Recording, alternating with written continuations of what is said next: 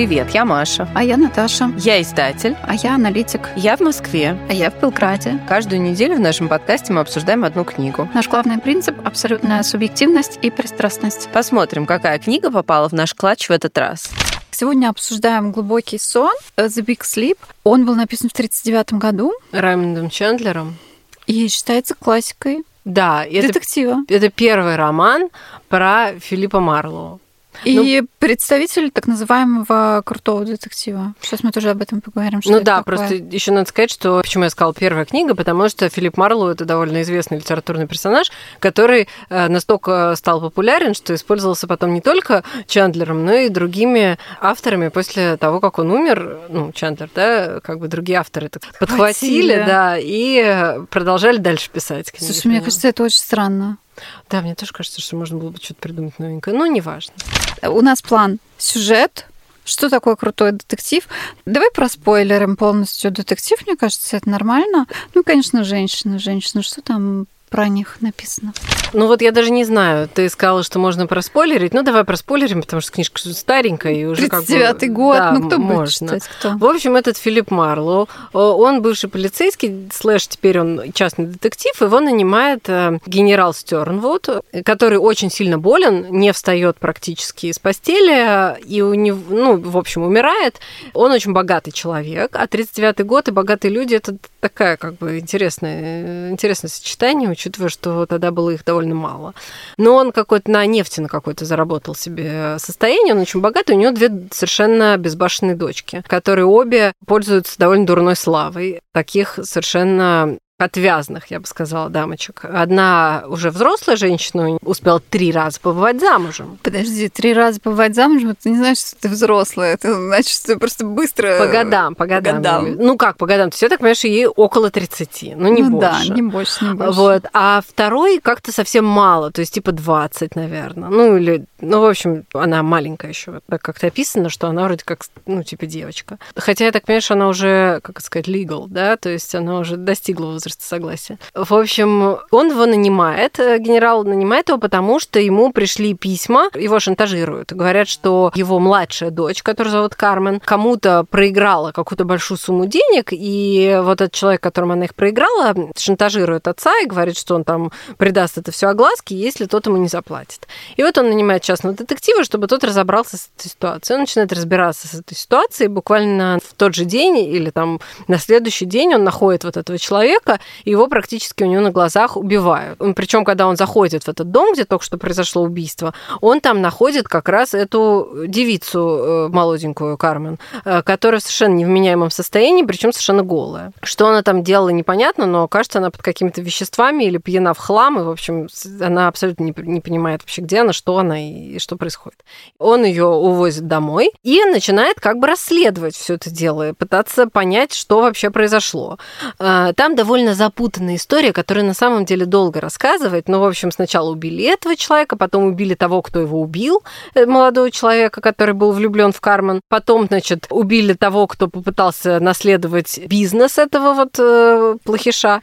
Первого убитого. Да, да, да, первого убитого, да. Ну, общем, Пронумеруем. пронумеруем, да, убитого номер один.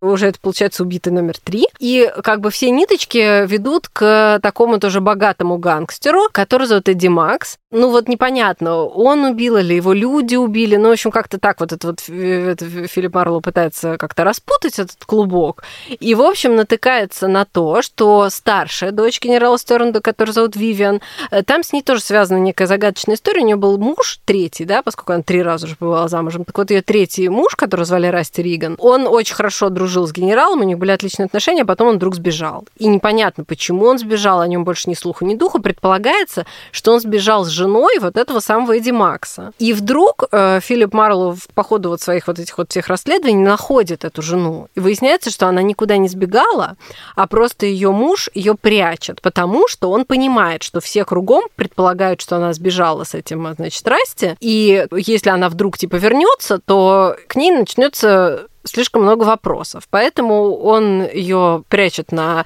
корпо... Скорее даже не к ней, а начнутся вопросы, а где этот Расти? Ну да, да, да. В общем, короче, а почему-то он не хочет, чтобы его искали, этого Расти. И, в общем, короче, он эту свою жену пока что припрятал на какой-то конспиративной квартирке, э, которую Филипп Марлоу находит. Находит там эту жену. Э, в процессе его чуть не убивают, э, но, тем не менее, он одерживает верх над всеми злодеями. И вроде как расследование закончилось, и он возвращается к генералу, чтобы ему рассказать, что типа вот э, чем все это дело кончилось, что типа шантаж больше не угрожает и все дела. А генерал просит его найти этого Расти. Хотя изначально он его об этом не просил, но теперь он говорит, ну а теперь вот найди ко мне вот моего вот этого зятя, который мне так нравится и с которым я так сдружился. И он его находит очень быстро, прям практически в ту же секунду, потому что он разговаривает с Кармен, которая ведет себя вообще на протяжении всей книги довольно странно, и вообще она какая-то очень странная, похоже, очень плохо воспитанная э, девица, которой никто никогда не отказывает, такая дико избалованная папенькина дочка, у которой просто много денег, и поэтому поэтому ей прощают вообще абсолютно все. И она его просит, чтобы он научил ее стрелять. И они едут на какой-то пустырь, где он должен ее научить стрелять, и она стреляет в него. К счастью, ее пистолет заряжен холостыми патронами, поэтому с ним ничего не происходит, но это для него служит как бы...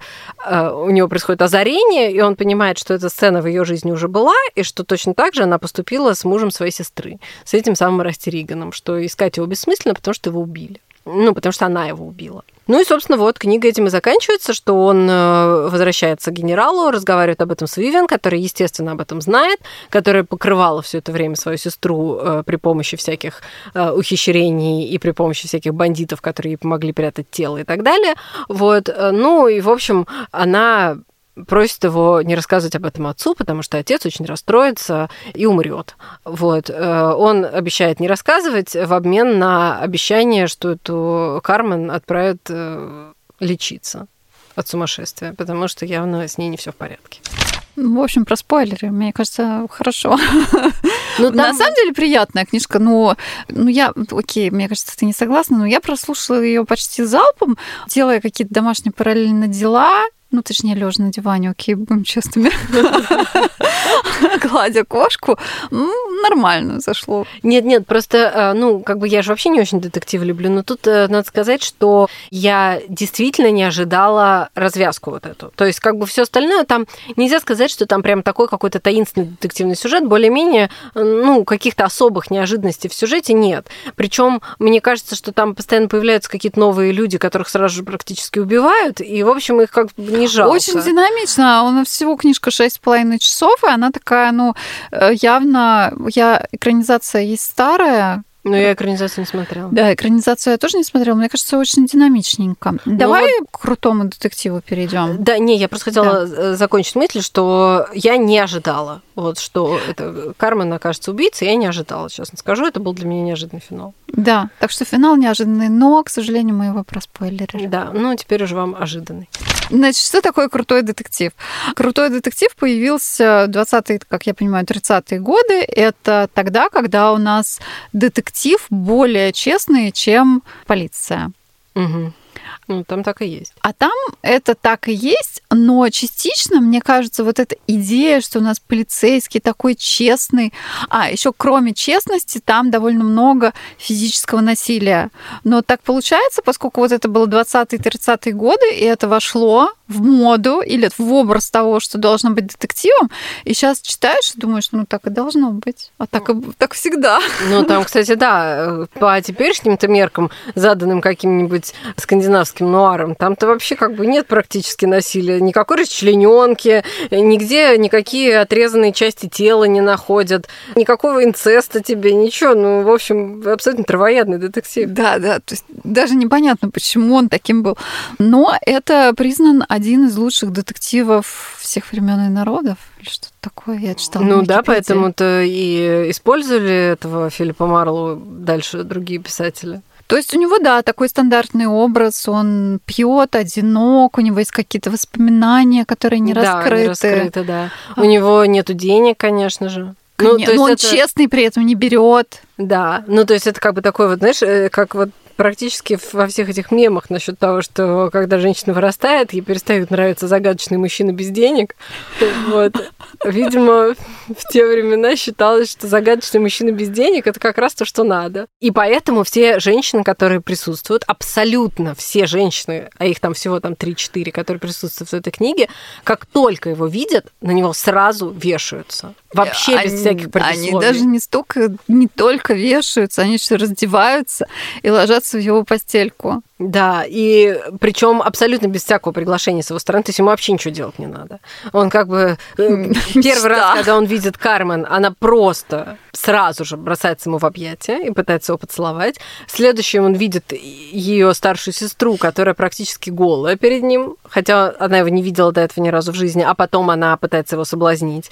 И потом третья женщина, которую он встречает, это жена вот этого Эдди Марса, которая пряталась. Ну и тоже, типа, они разговаривают в течение трех секунд, и дальше они целуются. Почему? А при этом его только что побили, да, и он при... не очень. Он выглядит не очень, да. И только что побили по лицу причем.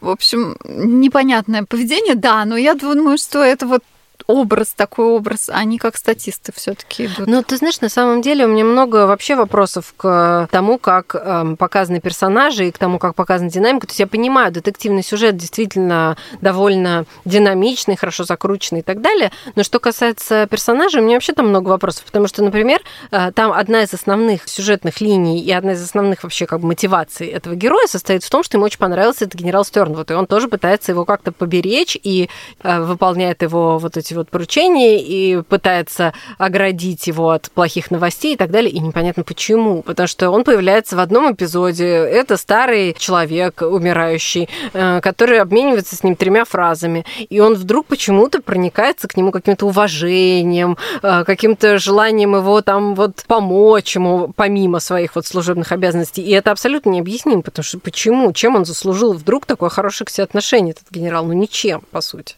А, и еще там, знаешь, я еще с самого начала заметила, еще хотела с тобой обсудить. Там, значит, у них между ними происходит такой диалог между генералом и Марлоу. Генерал ему говорит, ну расскажите про себя. И он такой, ну я не женат, потому что я не люблю полицейских жен. И этот ему такой, м-м, то есть вы довольно циничный и саркастичный, что-то такое он ему говорит.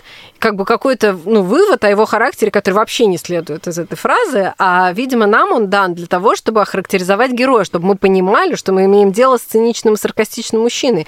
И это, знаешь, вот прям как будто вот фальшивая нота такая, прям вот, ну, как бы, ну да, понятно. То есть не было другой возможности показать да, это. Ну, показать ну, просто нам, надо да, просто надо, чтобы это нам кто-то сказал. Ну, окей, ладно. Побыстрее, а то, ну, реально, что там затягивать, какой-нибудь эпизод, чтобы показать, насколько он саркастичен или что. А тут прямо хоп тебе. Да, просто сказали. Ребята, запомните, внимание. Запомните. Да. Женщины, да, они все там довольно плоские, эти герои, хотя для детектива стандартно, стандартно. Но мне кажется, это очень, опять же, устаревший и э, сейчас не актуальный женский образ, вот этот собирательный, да, вот этих вот женский прекрасных женщин, таких красивых, которые, которые бросаются. играют в рулетку, да, да, да. загадочные, бросаются в какие-то машины, сидят там, кого-то пытаются соблазнить. Совершенно не мотивированы. Почему-то вот эта вот богатая, ну, Вивиан, да, она богатая наследница, э, очень красивая женщина, судя по всему. И она связывается все время с какими-то совершенно никчемными мужиками. И этот э, Филипп Марлоу ей даже в какой-то момент говорит об этом, что типа, что это за ничтожество вообще? Почему? Почему она так себя ведет? В чем ее как бы проблема? В чем подвох, да. Непонятно, почему это так. И вот это вот поведение, а других женщин там особо нет. Ну, там есть, по-моему, служанка у нее. Нет, ну и вот эта Мона. Почему она... То есть она замужем за Эдди Марсом. Она с ним не живет. Ну, При говорит, этом она говорит, любит. что она его любит. При этом она хотела сбежать с Растриган. То есть у них что-то было. Ну, там, может быть, они не, не планировали. Ну, короче, что-то у них было, да, между ними. В чем мотивация? Да, это богатые женщины, у которых, в принципе, все есть. Да. И ведут они себя абсолютно необъяснимым образом, прям, ну, нелогично вообще. Ну, то есть они какие-то функции выполняют, вот. Ну что, скажем о новой экранизации, которая будет? Да, вот прям на днях выходит э, экранизация. Почему мы вообще выбрали эту книгу? Потому что я услышала, что скоро будет экранизация. И я, по простоте душевной, подумала, что, наверное, начнут с самого первого детектива. И поэтому мы вот с Наташей его послушали, а оказалось-то, что нет, не начнут. Ну да, нет, оказалось, что экранизирует другой э, детектив с Филиппом Марлоу, э, причем даже написанный не Чандлером уже, а каким-то другим автором, я сейчас уже не помню. И в главной роли будет Лиам Нисон. И я, собственно говоря, когда читала, я предполагаю еще, что экранизируют, возможно, эту книгу, еще удивлялась, потому что думаю, а как они будут как бы представлять Филиппа Марлоу, 30-летнего, в виде Лиама Нисона, которому уже за 60? А оказалось, что смогут. Видать, да. последующие авторы, наверное, его состарили, чтобы уже женщины не так на него кидались, можно было что-то еще там. Нет, ну просто это соответствует образу вот этого одинокого волка, который курит сигары, и в одной руке сигары, в другой стакан виски. А, а при этом сердце у него все нормально, да, и он до сих пор бегает. Да, ну не понятно, это, это ясно. Нет, сердце у него разбито, это понятно. Нет, я имела сейчас в виду Ну да, я понимаю, что ты про кардиограмму, а я как бы, ну, это вот этот герой, у него, конечно, должна быть какая-то предыдущая э, несчастная любовь, э, которая заставила его разочароваться навсегда в женщинах, и поэтому теперь они все бросаются на него, а он... Ну, вот эта вот тема. Ну, иногда такие детективы, вот, кстати, смотреть приятно. Ну, Посмотришь, нет, конечно, ну... да, и так отвлекаешься от, от действительности, да. да. Короче, читайте детективы. Этот мы полностью рассказали. Поэтому можете сразу начать со второго. Да, да, да, конечно. Написан, мы читали на английском, но слушали на английском. Язык хороший. В принципе, очень динамичненько. Да, да, да, он довольно ну, хорошо написан, мне тоже понравилось. Спасибо, что дослушали до конца. Подписывайтесь на наш телеграм-канал, который тоже называется «Книжный клатч». Ждем вас на следующей неделе.